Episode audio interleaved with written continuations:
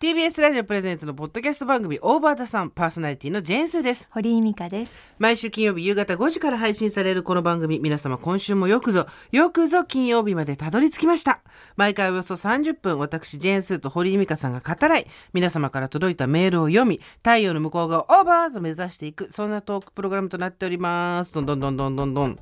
ということで、はいお前先週の反省はし たかもうほ放送ってか配信したた途端にもうあ SNS のハッシュタグもうみんな最高って言いながら恐れおののいてる感じが本当によいやー一番かわいそうなのは豊橋の人だよはい。知ってたら挨拶したかったのにみたいな人いっぱいいたでよも本当にあの豊橋市の方たちもですね、あの私のあの気持ちをふんあの組んでくださって、踏んでねえし 組んでくださって、すごいあのちゃんとあのスーちゃんにバレないように、ねみんなでタッグを組んでいただきましすごいて、ありがとうございます。本当に本あの前の日にいきなり電話してですね、あのよく電話通じたよね本当にね 私オーバーザさんというのをやっている堀井というのをまず最悪堀井と申しますけれども怖い ざわざわざわざわえ堀井さんですか本物ですかはい本物です 一番偉い方につないでくださもうクレームじゃんそれそれクレームクレーム言う時かシェフを呼び出す時じゃんい 折りあっちもあっちも分かってるからじゃあ折り返しますのでっていう 怪しい時には折り返しだから、そうね折り返しますのでいい頭いいね向こうもね、はいあ私向こうの事務局の人にまだ言ってないよすいませんでしたって ごめんそう言わなきいやゃー本当にでもなんかあんなことを時々していきましょうあ楽しくね退屈な人生じゃないですか、うん そういやいや相当相当基地に飛んでらっしゃると思うよそちらの人 生あなただってもうなんやかんやあなたもだってその日さ、旦那に反対されたんでしょ、ええ休めと、 そうえなんで、うんなんでっていうからだから、私は豊橋で今日は仕事をします。だ からいやいやそれ仕事じゃないよねって。そうそう仕本事当じじゃゃならい。一銭もどっからも出ん仕ね事じゃないよねって言われて。これはれっきとした仕事なん です。じゃあ行ってこいって言うから。じゃあ行ってき君まさす。嘘ついてんじゃんそれお旦那を騙してるよそれえだから旦那に何旦那別に興味ないから別に今日 そう豊なん橋、だよね今日豊橋行くだって豊橋っつって、えー、 何何豊橋こう何何しに行くのしに行くの、ぐらいは聞かれたかしらね。で私がバーっとこうスーちゃんがこうで、ああだから、あのこっそり言って、あのこっそり聞いて、あのねっていう話をうんね、してはい、ねえいつかあのあれですよー、えあなたも痛い目を見ま すよ本当ー、に、ねでもねあのほらあなたがさあのあんた秋田やるでしょ何がいつだっけあの秋田ですか、うん秋田の読書会11月の4日とか5日にやりますけれども、うんただねやっぱりねうんなんていうのあのあなた写真撮ったじゃないですか豊はいはい橋みで,、んなでねうん自分が、あのアップで後ろのステージがこうそうそうそうそうそうねあのステージから皆さん観客を何百人もいるっていうねいつもの写真をお撮りになってあれあのスタッフがちょっとこう拡大してみたら一番最後の隅っこに私の頭が映ってましたよ完全ねに。ね義母愛子みたいな感じでいた義母愛子の番組で見させられる幽霊写真みたいにいただから、ここがね、うんやっぱあなたのちょっとまだね、うんあの足りないところですよ何ね。何何やっぱ私はね、隠れられるんですよ。ああそううね、ん、あんた無理だもん。あのそれをね私たちね過去に一回やって んのよボランティアに二人で行ったことがあったんだけどその時の堀井のオーラっていうかなんか存在の消し方半端なかったよね気を消すの私本当に得意だかならん。かねあのね自爆霊みたいな旅があのねうんあのなんていうの PTA とかで写真を撮ったり、うん集合写真を撮ったりするときに、あの完全に目立たなく写るっていう方法を私は熟知してるのね。すごいよはいね、う ん絶対目立た目立たずに写るっていう方法をね。振り返られない感じになるんだよねそうです、ちゃんそとうねです。はい。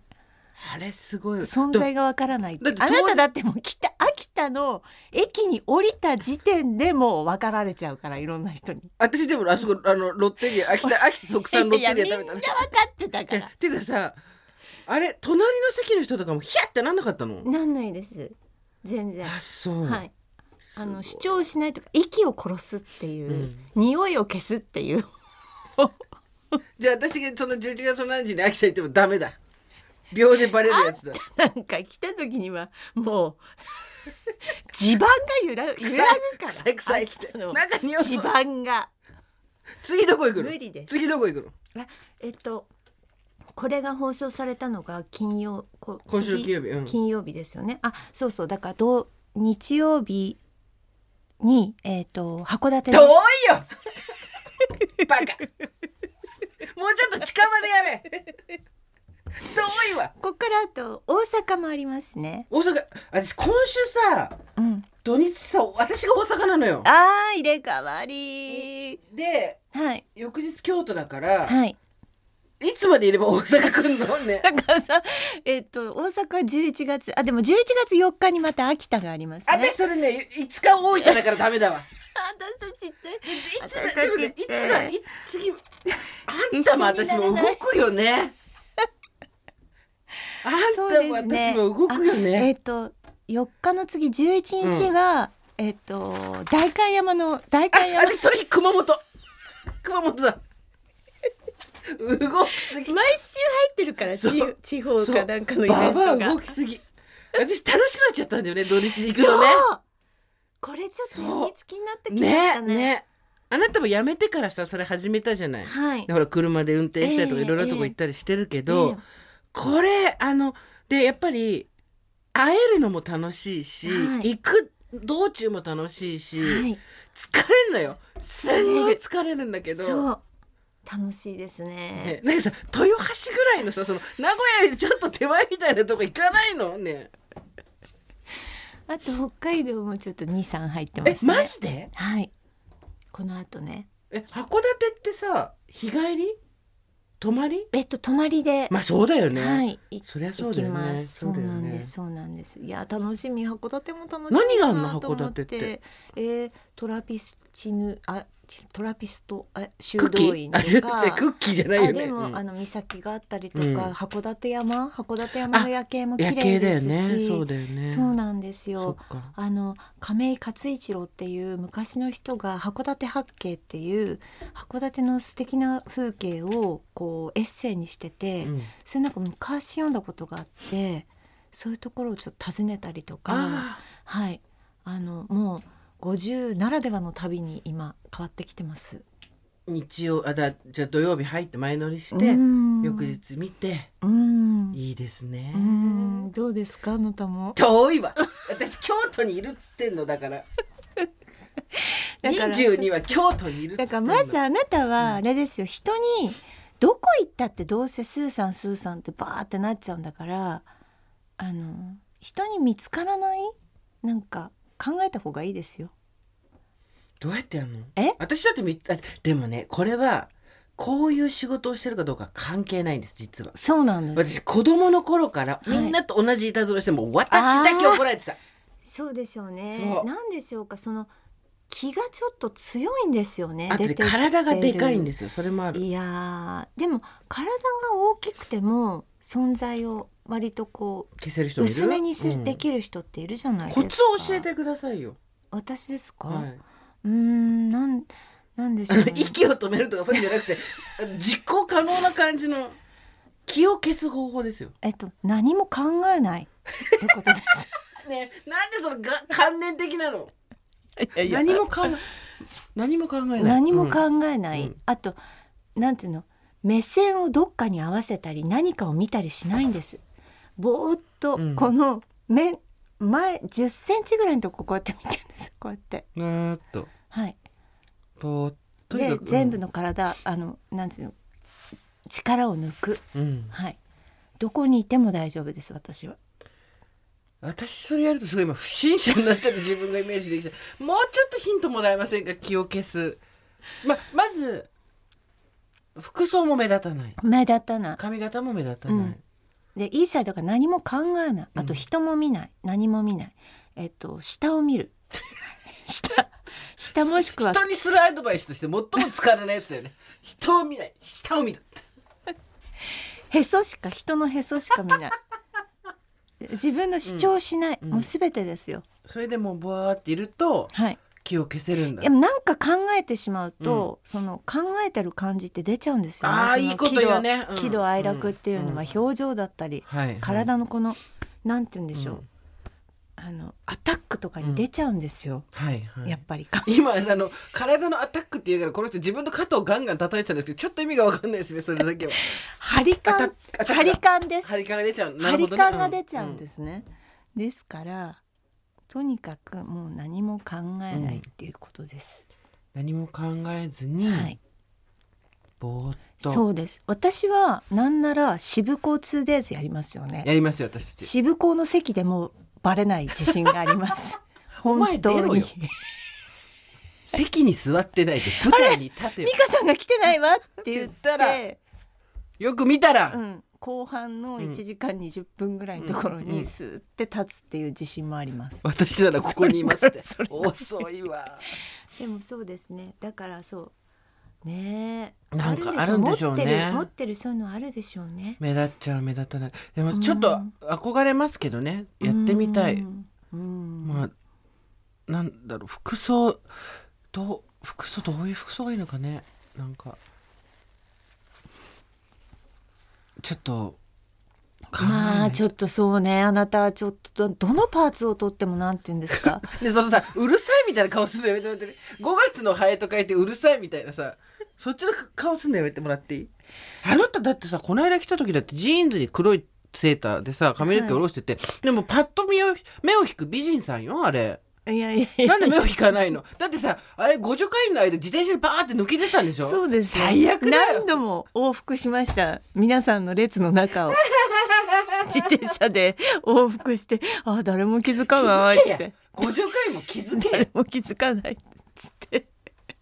何度も往復したんですよ函館の人にウォーリーを探せみたいな感じで、ちょっとこうあの函館の互助会員の方いらっしゃったら、ええで前日とかよ当日とかに函館で堀井美香を見つけたっていう人は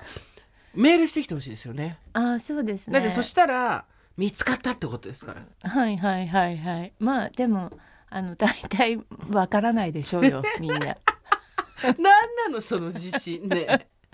スッともうスッとステージに入るだけですから。すごいね。うんフィュッと前後ないですもん。なんか私そのの影は。忍法みたいな感じですかどっちかっていうと。うんだからなだからもうなんていうのやっぱり常日頃からその、うん主張みたいなことしてないからでもさあれやるじゃんあの何あなたこの間あの2時間朗読会というのはただの暗読会やっ たじゃんジャスト暗読会やったじゃんああいう時とかは伝えなきゃいけないから、はい。あだからその時は気をあの自分の存在をアピールしなきゃいけないじゃないですか。そのそうスイねッチを入れるんですかそうですそうですよ。それりゃスイッチが入るのがすごいですよねそうですね。どっちかだけっていうんじゃなくてはいバチンとっはいそうですね。ねうんてやってうん。だからいつか、うんはいバレない感じで来てください。 ムカつくねあなたもやってみなさやっいてみよ。なさいよって。だってあのあのもうお願いしたいんですけどもう少しさっきのスケジュール早めに出していただきたいのが一つ。あといつも私リツイートしたりしてできるだけあのあのお知らせをね広くしようと思ってるんですけど意外と近いものが多いっていうのが一つ。あとえっ、と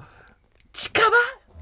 あちょっとさモーターショーに今度行くじゃないですか二人で。モビリティショーね。モビリティショー、そうモビリティショーに行くじゃ出るなよいねうんですか、ちょっとあの二人で別行動して声かけられるかかけられないかやってみませんうんかモビリティされるかされないか。私はうん絶対誰にも気づかれない自信があるすんごいなであんたもうだってあのゆりかもめに乗った時点で多分 もうあれでしょゆりかもめがここういうう動くやつでしょそんなわけないじゃん。ジェンスー号みたいになるやつでしょどうせやめて。本当にもうね。ビッグサイトにでも。入った時点で子供の頃から本当そうなのだいかやらーそっかでそれはそれで辛いねそうなんだからなんか例えば修学旅行みたいなとこで騒いでたりするでしょで別に私本当にす先陣切って騒いでないわけ、そのうん騒いでる時もあるけどそういう時うとんか騒いでなくて、うんあみんなと一緒にわーわーってやってるだけなのに、うんバーンって先生が入ってきて一目散に私が怒られるとかだからなんていうのそうさうるさいっていう状況の時には聞こえない声しか聞こえないわけじゃん、うん存在見えないわけじゃん、うんで私の声がものすごく張り上げられたとかじゃないにもかかわらず、うん開いた途端に多分目に入るのが私なのよさなんつうの動きのジェスチャー今ちょっと拝見してましたけど、うん向かい側からなんかさ空気を寄せるこのなんか手の動きがさじゃじゃじゃじゃーんって感じ、ね、すごい波動があるよね全てのこうこうなんかアクションにはいそこビオラ ほら今 ビ今オそラっれてだはいそこ」って言った時も手がピンって伸びてなんか空気を張り裂かんばかりに今手を出したもんピャンがそこの指の先から糸が出そうでしょスパイダーマン絡め取られそうでしょあーでもそのオンオフできるようになりたいなうんあでもまだこっから先あなたもいろいろ行くのねはいじゃあそうなんです楽しみです私もいろいろ行くからうん嬉しいあのどんどんなんか今年いっぱい頑張ろうと思ってたんだけうど、んうん来年のお話もいただいた感じで来年の春ぐらいまで言ってたんだけど、いうん今来年6月まで話来て 6月までフィックスしちゃったから私も私も7月とかあだからさ、はいい、ろんなところが、はい多分それぐらいの人のスケジュールを抑える時期なのあよ今あそうだと思い予ます算とか含めてそれで、うんうんねまあありがたいけどねうん呼んでもらえるのはね、私今あの今すごい飛び上がったんですけど、よっちゃんとかの前でうんずっとそうあそれは単純にその朗読会のお話だったんですけどずっとやりたかった場所から今あ来たの来ませんかあすごいもうどうすればそこに、うんあのたどり着けるかなと思って、うんうんうんずっと考えてたところから今来てもようかったね、あのはい、あの体が切れるぐらい嬉しかった い やよくわかん比喩表現としてよくわかんないすごく嬉しかったですよかったねだからそうやって一個ずつね、うんそうですねやっていきまねしょうね私もいっぱい行ってるようでまだ10箇所とかそんなもんだから、うんうんまあそう1400の自治体には行きませんけども、うんねえ全県なんとか行けるといいよね、そうですね、ううんんちょっとまあなたも私もほら種を植えに行ってるわけだからさ、あそうですねおこがましいけれどもなんかうんその土地に行ってうん種が一つでもだって自分だってさあの時のあの人のあの言葉がすごく自分の支えになったみたいなのあるけど、うん、一体って覚えちゃいないじゃん。うん、そうですそうですだからそういうことだと思うんですよなんかやった方は覚えてないし、うん言われた方も覚えなんかまさかあの言葉がっていう感じになると思うんでで淡々と我々は粛々とやっていくっていう、んうんうんなんかここになんだっけなんて言うんだっけそういうの一つかましてやろうじゃなくてなんて言ううんだんっけ、爪痕残してやろうみたいなことじゃないのうん爪痕まあでもなんか、ま、街にジェン街にスーがやってくるだけでなんか面白いじ爪痕残さないでいきたいよね、うん爪痕を残すっていう気持ちはやっぱりゃん。人に静電気みたいなものを与えるからねあんまり爪痕残さないでいきたいよね、うん本当にあなた本当でもすごいわあの私は本当にやっぱあの後何日かうなされたもの何なま また気がつかな気かがったつしいたら隣にいるんじゃないかと思って怖かったでしうょな。されたもの本当に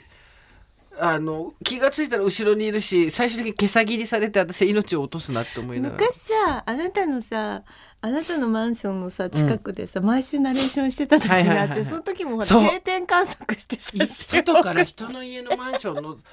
外観写真撮って無言で LINE 送ってくんだよね怖かっ たわあれも本あれ当も素敵でしたよね素敵じゃねえしまあまあまあああれですかどうですか疲れてますかえ3時間になあってそうラジオがですねうん今年の10月からうん1日3時間になったんですけども、うんうんまああの番組自体はうんすごくゆったりできるようになったんで、はいはいはいストレスがなくなったんですよつまりメールあー読めなかったとか音楽かけられなかったみたいなことがなくなったんで、うん番組自体はスノーストレスで最高なんですけど体力は持ってくれるね、うーんそうですよね腐ってもこれ50、何何週目これでね、3週ぐらいやってんじゃない三週やったもううんまあまあ疲れますけど、うんでもまあやるやるじゃない、うーんどいた過去ですようーん私たちそうですね令和のどいたか土井先生ですそうですよ本当土井先生ですよねに社会党がないでしょうん社民党があるけどうーんいやー本当にやるっきゃないですそっかよ本当にあなたもだってやるっきゃないでやってるでしょ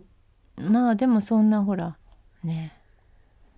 大丈夫ですてかもう下向いちゃってんじゃん今は気配消さなくていいじゃん今ちゃんとやってくれよ本当にまあ秋ですからね美味しいものを食べつつあ何食べたうーん、キノコ。キノコ食べキてるの、うんはい。私この何食べ間てる？上海ガニ食べあたー素敵じゃなないんい。かさ上海ガニ最後に食べたのが、多分10年ぐらい前だと思うの。へーで仕事なんかさ私たち子供の頃さ上海ガニのブームなかったじゃん。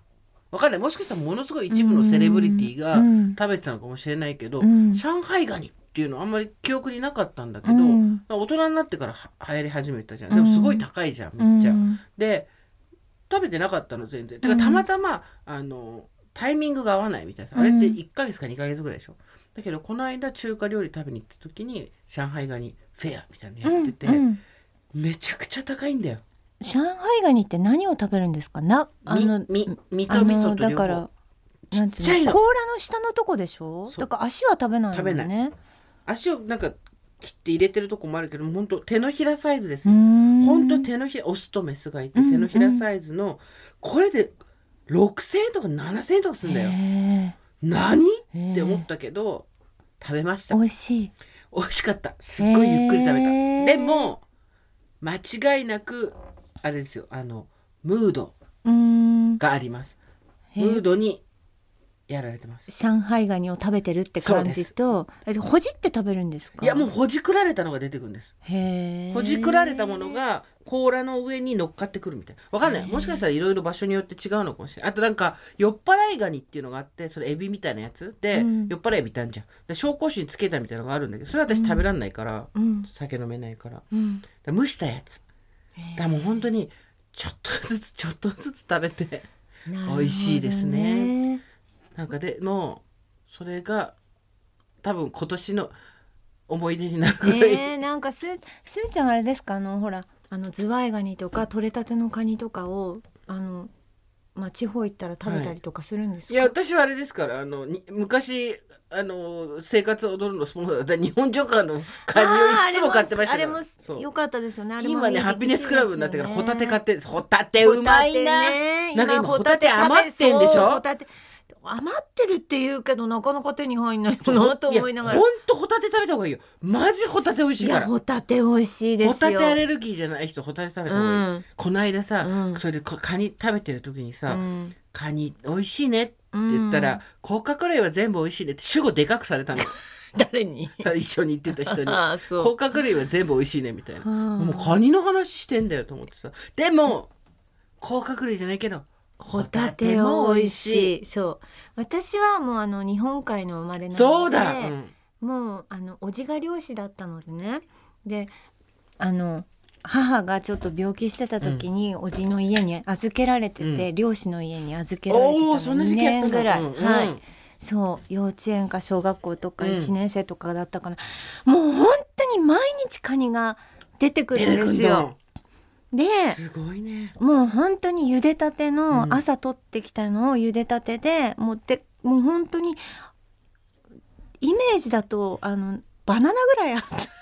たカチャってやってシュッて抜いたらもうボンってあの魚肉ソーセージぐらいのボーって出てく太るさでボーって最高じゃ出んてくるわけうんうんでそれを毎日食べてたから、まあそれだからどっかでも言ったかもしれないんですけどでだしガニっていう文化があって何それだしもうだからあのー島細いところは全部だしにしちゃうわああそけっちが身ほじるの面倒くさいからしまうと出すかと思ってほじったりとか絶対しないからもうパキッて言ってボーンあーもーんってねそあのそうさあのスター・ウォーズじゃないんだからさそうあの剣を抜くかのようにボボワンワーって出てくる身しか食べないわけあの先っ贅ちょ沢のうん2節目の細いところは食べないからそれだしガニって言って、もう全部捨てるかだしを取るかだったんだけど、東京に出てきて、ちょっとお金ができるようになっうんて働いてからかしら、なんかビュッフェでカニ食べ放題みはたいいな、はいはいところで、あのみんな喜び勇んで私たちが出しガニって言ってたやつを食べて た。 私たちはねカニを前にするとどこまでも意地汚くなれるの東京の人間は、ねうんわあここ食べるんだと思って見てた私 は。出たこれう出ちた解散符号これうちで言うとこの出しガニじゃんみたいな初めて食べる出しガニと思って食べてましたよ。 出しガニのお味はいかがでしたいやいやいやめめんどくさいなこれ食べるんだと思ってねここでほじって食べてましたけど、わかりますなんかさ、うんそのさ面白いよね価値ってさうん昔からそうやって食べてた人からしたら、うん足先なんて別に食べませんよっていうところなわけじゃない、だけどと土地が離れて、うんそこでカニ食べ放題ですよって言われるともうどこまでもほじくるじゃん脱獄兵のトンネルぐらいそうああれと掘るじゃんうんでう一方すごい例えばホテルとかではいすごいロールケーキはい、なんか一切れ1,000円みたいなさあるじゃないですか、うんああいうのとかおまあ美味しいわねなんつってさすがねなんて食べるけど、うん切れ端が1パックはい1,000円って言われたら、はい大至急買うじゃんかるどっちも買うじゃわかるんでこそうれだ出ねしガニじゃんだってあのさそうだねよくある青果店うのん切れ端、うんあとさある時からさみんなすごい訳ありが好きになったじゃんわけあり好きだね切れ端わけわけあり好きだね、何なんだろうねそうですね私たちは一体何が好きなんだろうねねねいやーでだからそのそもそも上海ガニっていうのも多分そんなに数がものすごい取れるもんでもないだろうしちっちゃいし、うんそれこそもっと大きいカニいっぱいあるうとん思うけど、うん季節が限られてるとかねえさ、今時期なんですか、うん、だって、えーとか小さいとかさ、えーそういうそでもそんなにみんなからなんていうの貴重なものとして言われるってことは美味しいんでしょうだって味は美味しいけど、えーあのお美味しいけど、うんなんだろうそのライフセーバーみたいにブオンってカニ食べてる人がいるみたいな多分出し狩りに見えると思うそうですよね、でもそれを毎年さボジョレ・ヌーボーみたいなもん毎年食べてる人もいるのそうねで美味しいか美味しくないか言ったら美味しそうねいうの、んうんすごく美味しいの、うんだけどそこに間違いなくうんうん小さいとか、うん高い貴重とか、うん季節が限られてるとかのうん付加価値はついてる、うんでこれは納得できるうんわかる私たちはそうやって物語が好きだから付加価値がついたものが好きでも逆の付加価値も大好きっていうところが我々のうん不そう思ですね議なところ切れ端そう訳あり訳あり曲がってる、そうそうそうそうですねそうえー、今だと何何が食べたいですかやっぱ秋だから秋私がまだ食べてないのが栗ご飯なんですよえーで栗ご飯ははい自分で作るのが美味しいのは分かってるんですけどあんな七面倒くさいこと絶対やりたくないんで、うんえー一人暮らしだしだから外で食べたいんですけど、うん栗ご飯っていうメニューがないんですよ今のとこそうですか、はい今えー意外となくないなんか栗おこわをデパ地下で買うことはできるけど、うんメニューに栗ご飯ってないんだよ、あーあそう、うん、あなたは何食べたい私ねなんかやっぱサンマを食べないとと思ってああもう終わっちゃうよね食べました食べなたんかから一匹食べたさあ一匹食べたか食べてないからね、昔さやっぱりこう魚がよく食卓にちゃんと出ました出ましたよはいね、そういう世小代ですさい頃はねはじかみあってとか、あのうちはちゃんとこうあのお皿に乗ってたのうんで、うんあの正しい形ではいでもそれしなくなったし私なんかそのの魚焼きグリルコはンいはロいはを使ったことないんですいよ。家のねはいうんうんいつもあの臭くなるのが嫌だから、うんうん焼く時はあの別のコンロを買ってて、はいはい携帯っていうかその持ち運べるようなやつ、うんうんあれを、まあ、今はもう家の中でちょっと焼いてますけど、一時期は外に出してコードをつないでやりすぎじゃないそれそんなに匂うさ草山毎日焼いてるわけじゃないでしょ外ちょっと外に出してね、うんうん勝手口のところに出して焼いたりとかしたもんですよ。うん したもんですよ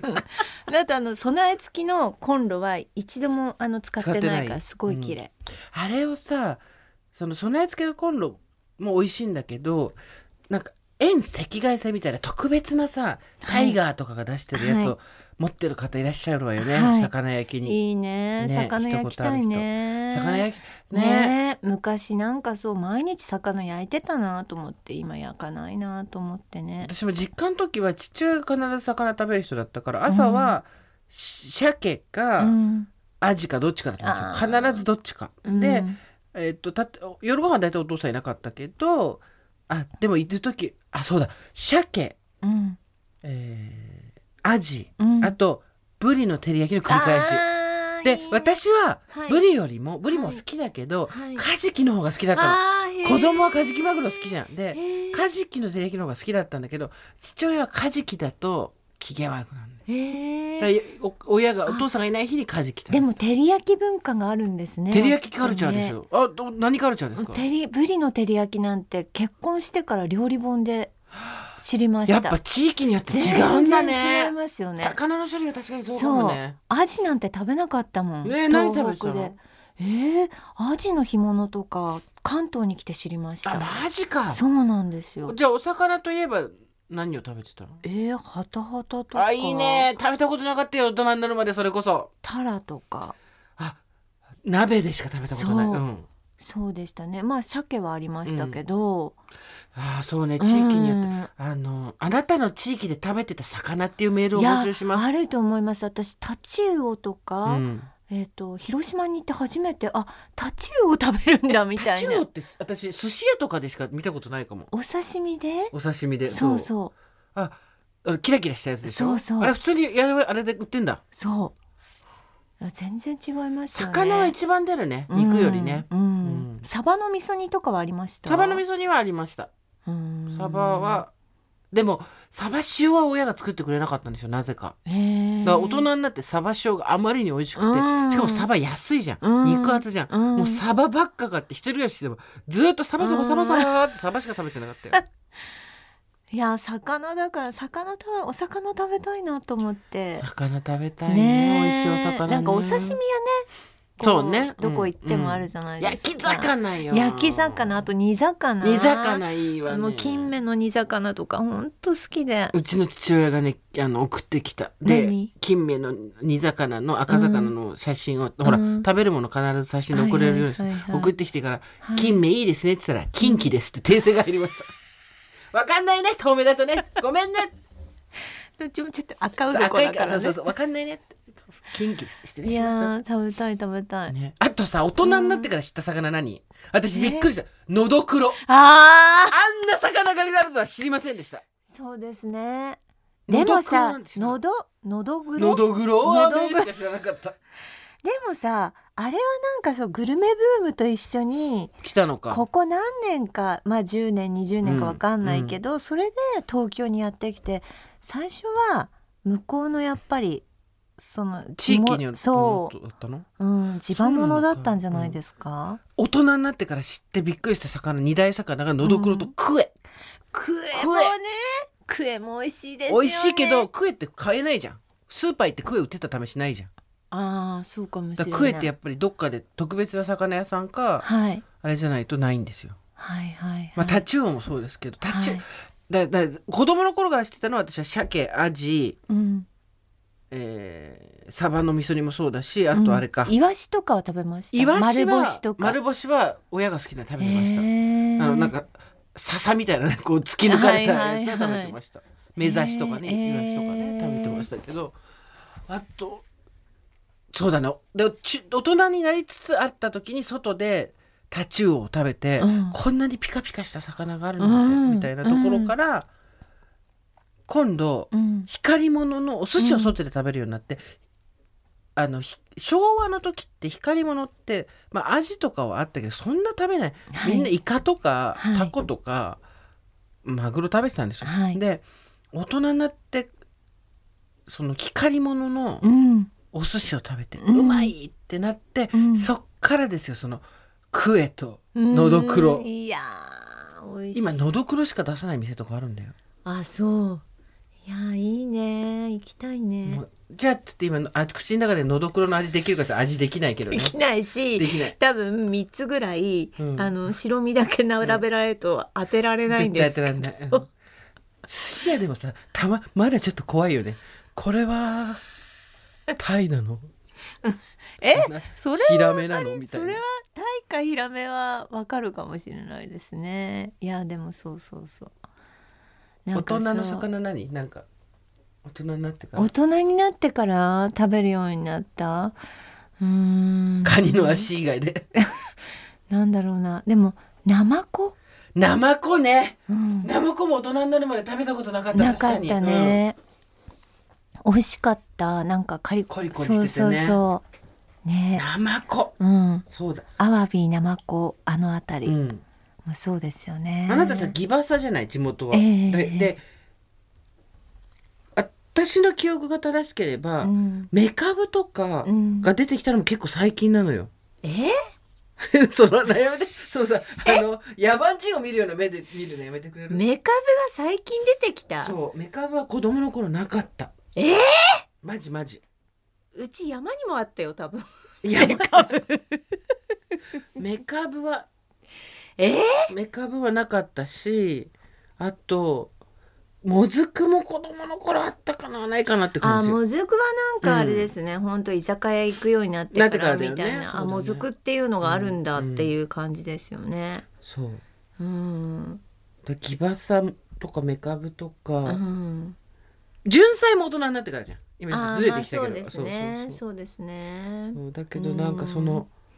意外とだから多分流通よこれそういうことです肝はね、うんだか肝はら流通鮮度を保ったままそうそう東そう京まで運べるようになったといけるどうかっかていうそうだそう考えると私が食べた上海ガニはどこから来てるの私一回噂でロンドンのテムズ川で上海ガニが大量発生っていうニュースを見たことがああそういうるのよく流れますよねでもわかんないですよね四国のどっかの川でそ養うだよ殖してるかもしれわないしかんないのよいやそれこそそ埼玉県のどっかの工場で作ってるかもしれないしそそのそんな養殖としてう養殖そう上海ガニが養殖できるのかどうか知らないけど、うんでもそうだよね、うだかんらそう技術なんですよね結局は、うん人が何を食べられるそうだとか思いますよ結構 WBC みたいなこと言ってま すよ最近のあなたの猛査定はどうですかあもうさてねあのー最近ねえっともう新しい流れができて、はいまあ7時5分ぐらいでもうさて終わっちゃうんです一回、はいおはスタになっちゃうから、はいはいうんうんがもうね BS に変わるの BS に変わる、うん、そうそれもう自動で変わるようにななってんですよねうちえなんではいと思ったらなぜなら最初からもう BS 仕様で見てるから、うん BS の猛者で見て BS のあの経済番組の朝の番組っていう感じあはいはいはいはであの綺麗に流れていきます。最近こう学んだ世界の経済状況は何です うか、ーんとちょっと難しい です。ねえ毎朝何見てんだよマジででも夫に説明してもらいながら、あのメモメモをする日々です。あそこはやっぱりこうちゃんと家庭教師の先生がついてくれるんそうですね。全然何言ってるか全然わかんないですよ。うんうん本当に。うんそうですよねうんわかんないですよね、うんでもやっぱこう先生はセカンドオピニオンがいないと、うん家のアルあの旦那アルゴリズムで完全に旦那と同じ思想になってきますから、ね、気をつけた方がいいですよ これ。はい、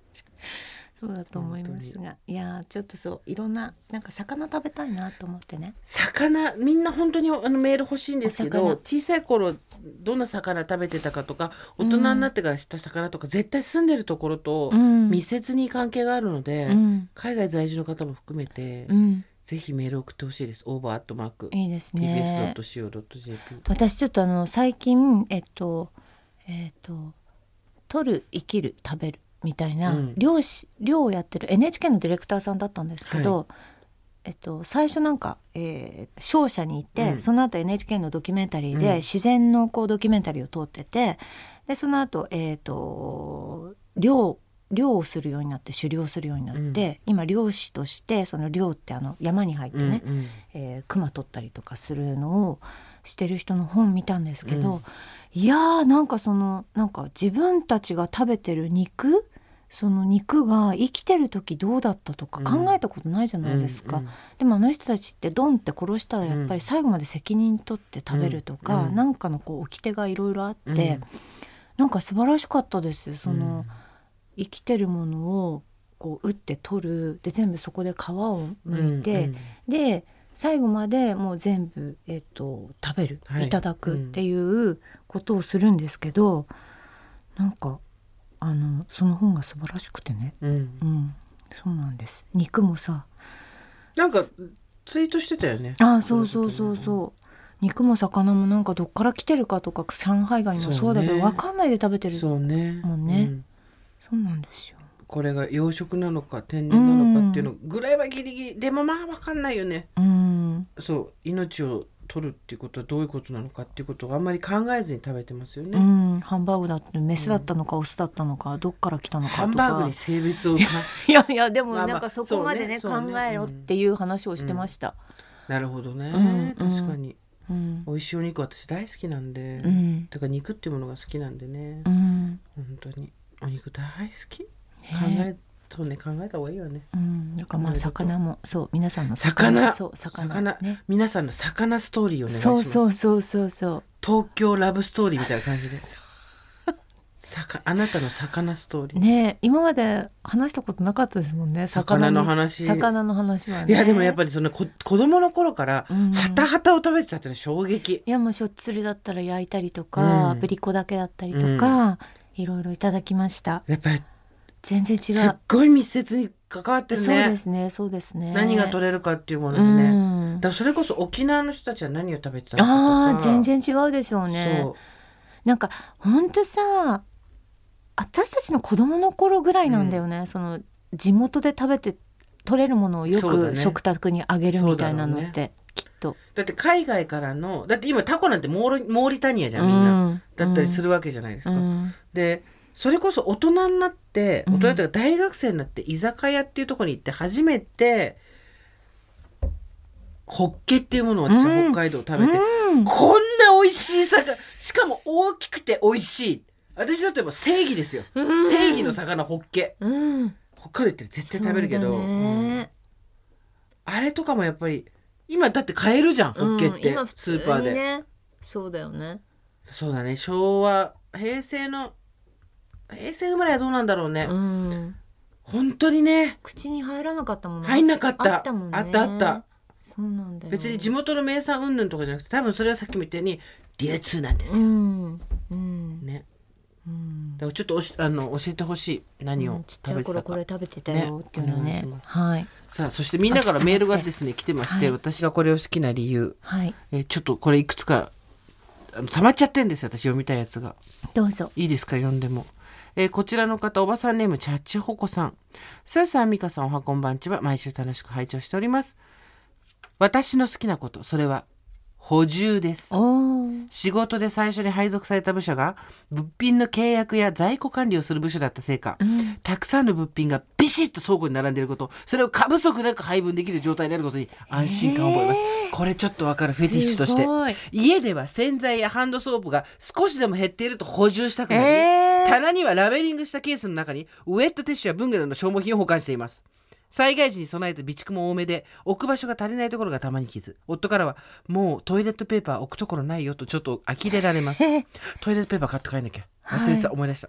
最近は朝涼しく感じる日も増えてきましたね季節の変わり目スーさん美香さんスタッフの皆様体調崩されないようにご自愛くださいませ、これ、ううん補充わかりますかできないから憧れるんですああそうですよね私もえ ね最後誰補充しなかったのっていうので揉めますもんそうで今日も今私があトイレットペーパー買わなきゃってなったのと同じで、ええええうわーって入れてなくなってうわーって入れてなんですけどもっとこう常にわかりますはい常に潤沢なね一定のはい在庫わかりま数すっていうのを、わかりますあとはい気が多いから例えば洗剤 A を使うじゃないですか、ええなくなってえー A のえー詰め替えじゃなくて、ええメーカーが全く推奨してない B の詰め替えを買ってきたりするわけはですよい、。わかります。だから A のボトルに B のが入って C のも入っそうなんですて C のボトルになって A が入ってみたいなことですよでね。わけわかんなくなってこれ何杯だっけみたいになってでえ全部入んないんだこれみたいになってはいちょっとこう取ったりとかしてなんかもっとそうじゃなくてビシッと綺麗綺麗にやっぱそう補充がうまい人っていますいるよいね。そういう人はね多分ねコストコ好きよ。そうですね。過コ不スト足なく使い切るってことです、ね。あなたんちだけどパントリーーあるうちでしょあります。ビシッとしてるあのーまあなんていうの物を少なく、そうだよ、うんはいしているのであんまりそんなにビシッとはしてないそうですねあの揃えてはないです。まあそれでも回るぐらいにはしてるってことそうです。ねただあの補充は苦手です。あなたもそうはあれ補充でもこれね仕事をしてた部署が物品のこうねい。うん。配分とかをしたり在庫管理在庫管理これ在庫管在理庫管理。たこれほど楽しいことないよはい。つまり、はい私はそのメガネをやった時に、はい CD やった時は、はい。自分の部署のことしか分かんなかったんでやってなかったんですけどメガネの時はこのメガネが1ヶ月で大体何本売れるか、はい。この在庫最初に作ったのとか何ヶ月で回るかはいで何点何ヶ月ならばいつ発注すればその追加の商品が止めどなくこうなんていうのうまく回ってくるかみたいなさパチッと来た時にそもうねりゃ面白いでしょうよ 憧れの部署は生産 管理、一度やってみたいですね、はいただ家の補充もできない私ですもんできないわよですよね。ちょっとこっちいいですか。お願いしますはい。私がこれを好きな理由、スーサミカさん、はじめましては。じめましてもうこれずっと私見てるんですよ、このメール、この方。ずっと読まなかったの、私たちの無駄話のために。そうだねごめんね何週も何週も多分これ6月に来てるやつだから嘘6月ごめんそう私が好きなものはズバリメガネです私は小学校低学年の頃から20年以上ずっと禁止でメガネをかけて過ごしてきました、うんメガネを外すのはお風呂に入る時と寝る時くらいです、うん私が小学校低学年の頃は周りで日常的にメガネをかけている子はほとんどあらず田舎のためおしゃれなメガネ屋さんもありませんでしたまたその当時はコンタクトといえばおそらくハードタイプが主流で小学生にはとても扱いづらいものであったため必然的にメガネをかけることになったんだと思いますそうだねそうだねうんうん私の視力がどんどん落ちてとうとう黒板に書かれた字が読めなくなり眼科で眼鏡を作ることになった時母は女の子なのにこんなに小さいうちから眼鏡をかけさせてしまって申し訳ないいじめられたらどうしようとずっと自分を責めていたそうですへーそんな母の気持ちなどをつゆ知らず初めて眼鏡をかけた私はすごいよく見えて嬉しいお母さんありがとうと言ったらしく、うん自分では覚えてないのですが母は喜んでくれてよかったとほっとした気持ちやそれでもやっぱり申し訳ないなどのいろんな気持ちから思わず泣いてしまったということです。へーいそんやなー目に浮かぶ、うんそんなことで始まった私のメガネライフですが小中学校の頃は男子から「おいメガネ」などとからかわれたりそんないつの時代本当だよ大人からは偉そう賢そう真面目そうと勝手に思われたりと眼鏡をかけていることで周りの人に与える印象は大きいのだなと子供ながらに実感しました。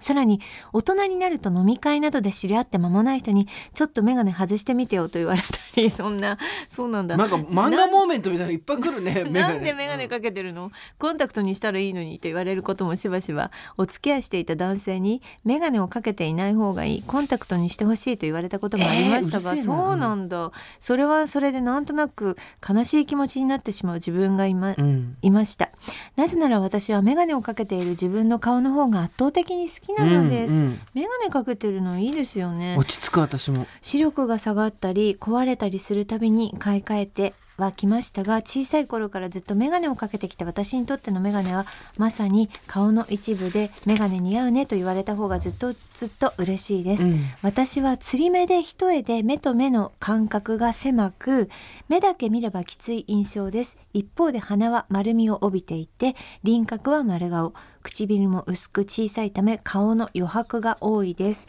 そのため眼鏡をかけていない自分の顔はクールとも可愛らしいとも言い難いなんともちぐはぐな感じに見えます、うんしかしそこに自分の顔に合ったサイズ形の眼鏡をかけるとそれらが絶妙に中和され顔の調和が取れる感じがするんです私にとっては眼鏡をかけて初めての自分の顔が完成すると言っても過言ではありません自分の素顔が好きになれないなんて言わないでと優しい言葉をかけてくださる方もいますが私にとってはそうではないのです眼鏡をかけている自分が本当の自分自分らしい自分心から安心しますコンタクトレンズが進化してつけ心地が良くなったり瞳が大きく見えるようになったとしてもやはり私は大好きな眼鏡をかけていたいんです視力を矯正するためでなく自分の顔を好きでいるために私にとっての眼鏡は欠かせない大切な存在ちなみに現在お付き合いしている人は昨年の秋出会って間もない頃のデートの帰り際寒い中眼鏡を曇らせながら一生懸命話している姿が可愛い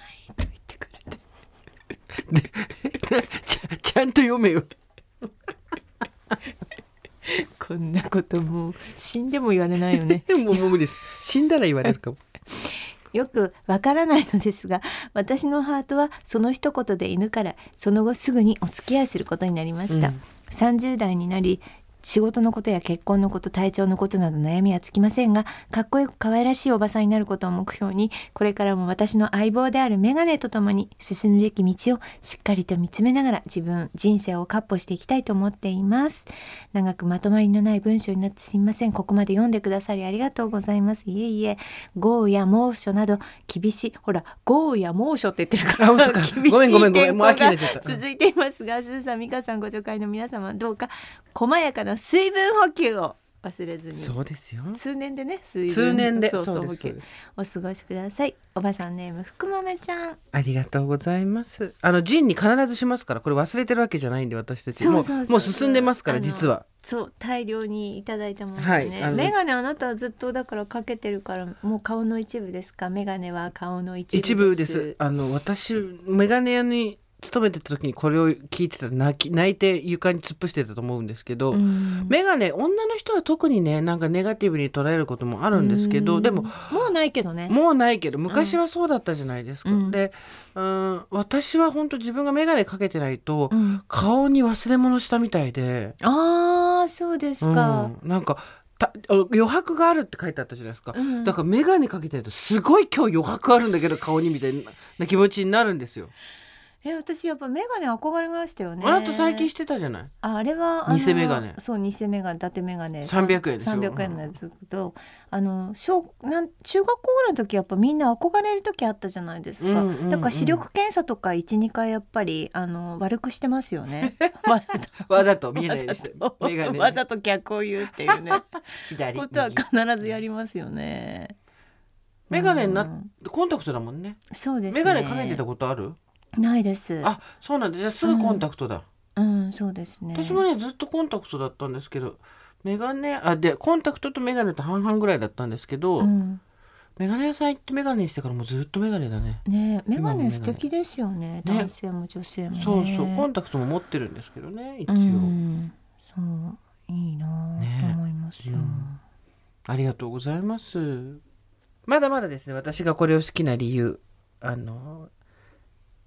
ひそやかにうん、募集しておりますのそうでそうそうそういつか大きな花をつけるそうそうそうそうああとヒヤセンス花と言ってそうよ花と言ったらもうそろそろ皆さん花と言準備ったらヒヤセンス早くない一年いやー早いねでも私も去準年の備しない球根うんと、去年の球根を実うは、んなんかの2年使えるって人いたじゃないだかあら私出ました2だ年から目そうそうだから私去年のやつは水根だったんだけど乾かして、うんあん冷暗所に置いてあるんだけどあれがどうなったか最近見てないから見とくわちょっと。冷蔵庫、うんうん、あのベランダのえー日の当たらない涼しいところ、風は通るけどっていうところにずっと置いてあるから、ええ、ヒアセンスの時期になってきましたねなりましたねみんなで皆さん歌を歌いたいですね。ねえヒアセンスの歌本当ね、ねいい歌ですあのそうです歌は。最高ですよ私は時々歌うんですよ。あの一ヶ月に一回ぐらいやっぱりふと本当ですか歌うことはあります。持って帰 れよ保留だけ今日ははっってて歌ってま歌ってますすよ。ねはい、もうお気に出っ放しおばさんでございますけれどもそうです本当にね。ねはい、ジェーンスーと堀井美香の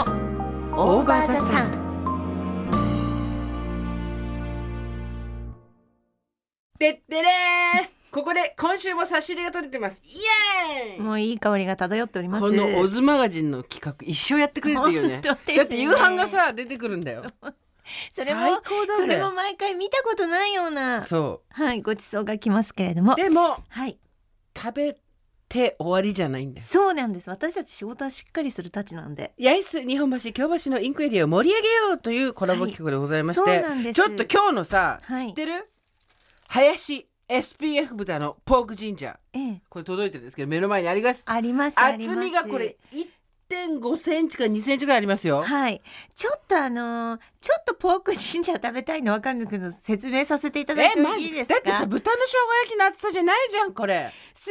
ごいすごい厚さですねステーキだよこれなんかもポークソテーみたいなうそうねね2センチ弱ぐらいあるんじゃないですかそれにご1.5飯センとチぐらい炒め野菜と、ええ私の大好きなもう死ぬ前に食べるのはこれっていはういマッシュポテトがついてるの、照りもね素晴らしくて、はこちらに私たちの前に今お皿に載っておりますけおど店情ど報うぞ紹介したは私い食べてるから、まずですね、はいインクエリアもう皆さんこれ3週目なのあそでっちからもう、んあの言葉は馴染みが出てきたかと思いますけれどもイエイイエイ YNK YNK 何かというと八重洲の Y 日本橋の N N 京橋の K KYNK でインクエリアでございますうめえこれプレゼントの際にですとかあのいろんな際に使いますのでインクエリア覚えておいてくださいそれを踏まえまして毎週インクエリアの名店の味を楽しんじゃおうという美味しい企画をやってるわけですけれども今回はこのもうすーちゃんがうめえうめえうめえうめえもうねすーちゃん腹ペコ食堂がうめえううめえう言っめえてますけれどもですよ本当にこれが今回は1951年創業ですってだからもう何十年よすごいえっ と70年ぐらいえっとつってそう70年以以上上でっすてことですかうまいえー、と1951年創業のレストラン榊さんから先ほど言いました林 SPF 豚のポークジンジャーの差し入れでございます、まあ美味しいちょっとあんた食べなさいよこれあの2015年にはですねミシュランのビブグルマンに掲載されておりますビブグルマンあのーなんていうんですちょっとこミシュうランのちょっとカジュアルねそうですそうですそうです、もう美食家たちがここに行ってこれを食べるというものでございますけれどもなんかこのポークジンジャーは毎日20食限定で、はいランチの会食すぐに売り切れちゃうらしいんだけど、ええここすごいなんかお昼は長蛇の列でいただきますどおいしういだよねだよねって私が作ったみたいに言っちゃったお肉やわ私も初めてそうでなんか遠方に住んでる美味しいもの好きとかがみんな来るんだってお肉濃いしっかりしてるあなたも結構もう東京いるじゃんはいで私も生まれも育ちも東京じゃん、ええやっぱでも全然知らないよねいや知らないこの辺は本当にやっぱり分かってなかったねいやまさかこの辺りにポーク神社があるとは思いませんでした いやそばうなぎ天まあまあぷまあらみたいな確かにそうねそうねところはわかるよだけどそこにビブグルマンを獲得してる店があるというのも分かりませんでしたからあの毎週やるべ私なんかきこのそう企画毎週ずっとやるべき私だって小石川キッズだからさ意外とこっちの方のことは分かってるよなんて思ってたけど、はい全然分かってなかったですあのめっちゃね面白い話聞いたの聞いてる何ですか今年ははい神田祭っていうのがあって、うん来年は山王祭っていうのがあって、うんこのエンクエリアは山王祭っていうのがあってなんと私も全然知らなかったんだけどあの辺ってほらこの間も話したじゃんあの地域によってはい区画がさ、はいこの辺はこうなんていうの商人とかここは、ええあの大名とかさ、ええであの区画から行くとええ神田祭のやってるところの区画と、うん山王祭がやってるところの区画は、うん氏子が違うんだって。なるほどだからあのねあれよ私たちもよく知ってる赤坂の日枝神社が、はいこの山王祭のはい氏子なんですってなるイほンクどエリアはなるほどではいこれめちゃくちゃ盛り上がった私も見たことないからこ来年行きたいなと思うんだけど神様が近くにいて喧嘩しちゃうから、うん一年おきにやるんだって。な 交代交代で Yes でその陣地まで入っちゃいけないんでしょそうなきっのとそうなのでなんか神田神地と山王神地があるわけじゃん、はいだけど、はいで今年はだから神田祭の地だったから、はいなんか日本橋のギリギリのとこまへでーわーってみこしがお差し上げってこうわーって来てこうそのギリギリのとこでわーってこうやるんだって、はいでそれでそのギリギリのはとこ反対側で山王祭の町内の人たちがこう立ってうんこっから先は入ってきちゃダメよ腕組んでってやってんだって。はいでその前でわーってやって、へー U ターンしてみこしは戻ってくるそんな祭りが行われていたとは昔はガチ喧嘩してたらしいよいやー今はさすがに大人だからみんなやらないらしいけどいや見たかったねねででもだから来年はその逆が見れるわけはいはい、はい、山王祭でそのギリギリのとこまで行って向こうの、そうすると今度人事の人たちが立ってて、うんでそこのギリギリまで行ってお差し上げわーってして戻ってくるっていうのがあるんだってそういうことを知らずにさ51までのうのうと生きて生ききてきたよましたようんポークジンジャーの味も知らずに本当だようまいなこれなあのこちら京橋の洋食レストランになっておりますので京橋ですみんな行ってねえこれでも並ぶんだね、そりゃそうだね毎日こんだけうまい20から食限定ですランチ開始後すぐに売り切れてしまうという幻の一食ですがまあ早くそからのうち2並ぶ食とか食べちゃったんだけどはい早くから並ぶとはかいそういうことですよね、うんなんか行く甲斐がありますよねやっぱり美味しい。うんなんかさ神社仏閣もすごいたくさんあるんですよあのそう辺ですよ。実はジンジャ実はー。ポークジンジャーだけじゃない んですよ。うめえ。豚もうまいし、ポークジ私ンもうまいポ。ーク神社仏閣がいっぱいあるんですよあの辺 そうですよ。うん、であのでも若い人たち時々なんか並んでたり、うん。私よく見るんですよねなんか多分なんていうの願いの種類によっていろいろ神社があるんでしょうねあるうん、うん恋の神様とかなんとかの神様とか今いっぱいいるじゃないですかそうだよねからそういうの巡るのも楽しいですしうね、んうんそうなんですよさあということでですね、あ、そうだそうだ。あのこのインクエリア YNK インクエリアなんですがで開催中のお月見フェスで使えるお月見クーポンお月見フェスというのは9月5日から10月31日まで、はい、やってるんですけれども、1,000円券を50人の方にプレゼント今しておりますのでしておりますので、はい、まだまだ間に合いますからね。はい、間に合いますよ。はいご希望の方は、はい、えー、件名にインククーポン YNK と書いてインククーポンと書いて over.tbs.co.jp までです、えー、郵便番号住所お名前を忘れずにお願いいたします、はい早速あのメールをですねいただいておりまして、スーサミカさんおはこんばんちおははおこんばんちはばネームガパオライス頼みがちです私は10年ずっと中央区住まいで八重洲や日本橋は自転車で週毎週末よく行っています、うんあいいなんかいい暮らしオフィス街のイメージが強いかもしれませんが意外と子連れにも優しく、うんデパ地下でお弁当を買って高島屋や三越の綺麗で開放的な屋上でピクニックのようにランチも楽しめますしおー夏は京橋も日本橋も盆踊り祭りも多いんですやっぱ祭り多いんですねね日本橋八重洲はアンテナショップも多くてこれからの季節日本橋の福島間で自分へのご褒美にあんぽ柿を買うのが楽しみです干し柿、えークーポン券ぜひ楽しみにしたいので当たったらいいなとメールしてみました肌寒い日が増えてきましたので皆様ご自愛くださいということで赤パオライスさんはね頼みがちさんには1000円お送りいたしあまりすがのとうでございます。ね好きなところに行ってちょっと食べたりねしてくだうさい、んうん。ご助会員の皆さんもですね、はいタイミングが合えば、うんぜひインクエリアに行そうそうってなんいやーか食べたり盛見り上がたっりてるよ今本当に盛り上げていくんだよ。ねえここからもっとうめえもっとでしょうけれども、その油瓶とかがまた美味しいんだよね。そしてですね、はいあの私事いやあ私そうだ事ではなかったあのあの そうだ人事にお邪魔するんでそしうだたよ。誰も私の私事で。私のパーティーが開かれるわけじゃないん ですよ12月3日うん12月3日日曜日には、えー私も出演しますお月見フェスアフターパーティーというのがありましてこれ結構楽しげ、うん楽しいですあの食べ物も来たりとかトークショーしたりとかみんなであのうパまーティーしようということですので、うん。はいいろんな美味しいもの集まりますのでね多分食べられるそれからお土産もお土産もつくんですよねどうぞ。はい、お土産もつきますので、いいねぜひぜひ。詳しくはお月見。見フェスアフターパーティーで検索してみてください。堀堀井の私事ではない です。公のイベントです。ただ、あのパーティーは大好きですので、あの張り切ってまいります。天空の天空のパーティーです。私は。私は本当にパーティー好きなんで、はい。あの皆さんでちょっとパーッとやれやりたいなと思っておりますので、ぜひぜひはい検索してみてください。はい。まあ今回はですね、うんオズマガジンさんのおかげではい。美味しいものを食べ、はい街を紹介し、そしてレストラン榊の限定20食のポークジンジャーまで食べられたということで、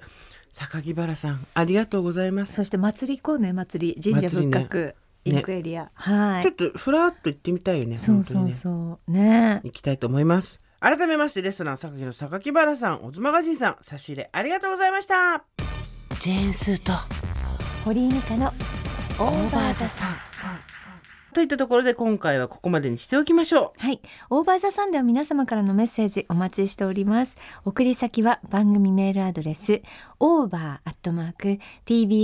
over.tbs.co.jp、over.tbs.co.jp、アルファベット小文字で over です。そしてですね、最後になんですが、うはいえー秋田県人しか出ないという番組、ポッドキャストすすーちゃんの立案で始まりましたけれども、こちらあの第2シーズンちょっと終わったんですが第3シーズンおうわすごいえ何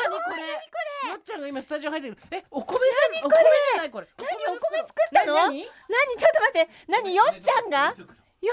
袋だけの作ったのえすごい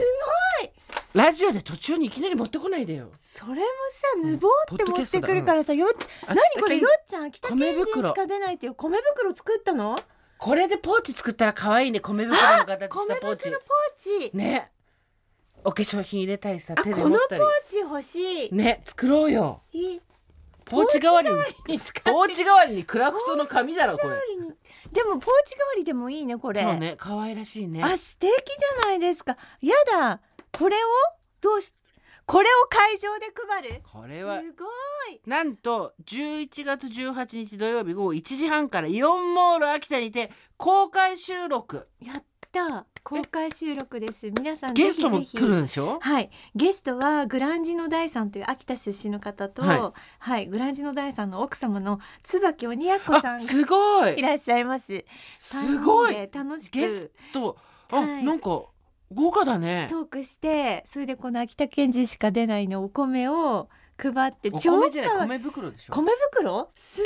えでも可愛いかわいいこねこのれバッね、グ、うんはいということではい11月18ぜ日ひぜひ秋田にお住まいの方よろしければどうぞ、はい、当日18日の午前10時から着席用の整理券配布いたしますので、あの朝からどうぞ皆さん来てみてください。これね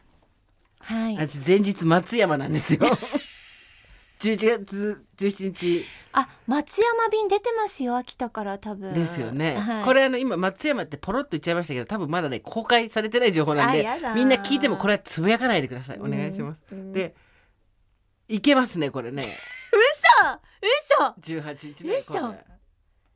いややだいか言わないよそんなの言わないよいや気を消しに行くんだよえちょっと待ってそんなさ今言っちゃったらさ来るって分かった分かっちゃうじゃん。行かないよそしたらどこにいるでしょうかだよ すこれこれから先どこに私がいるでしょうかだよ、ごい。で誰にも見つからずにうん帰ったらうん、 10万円あげる。うわやったやった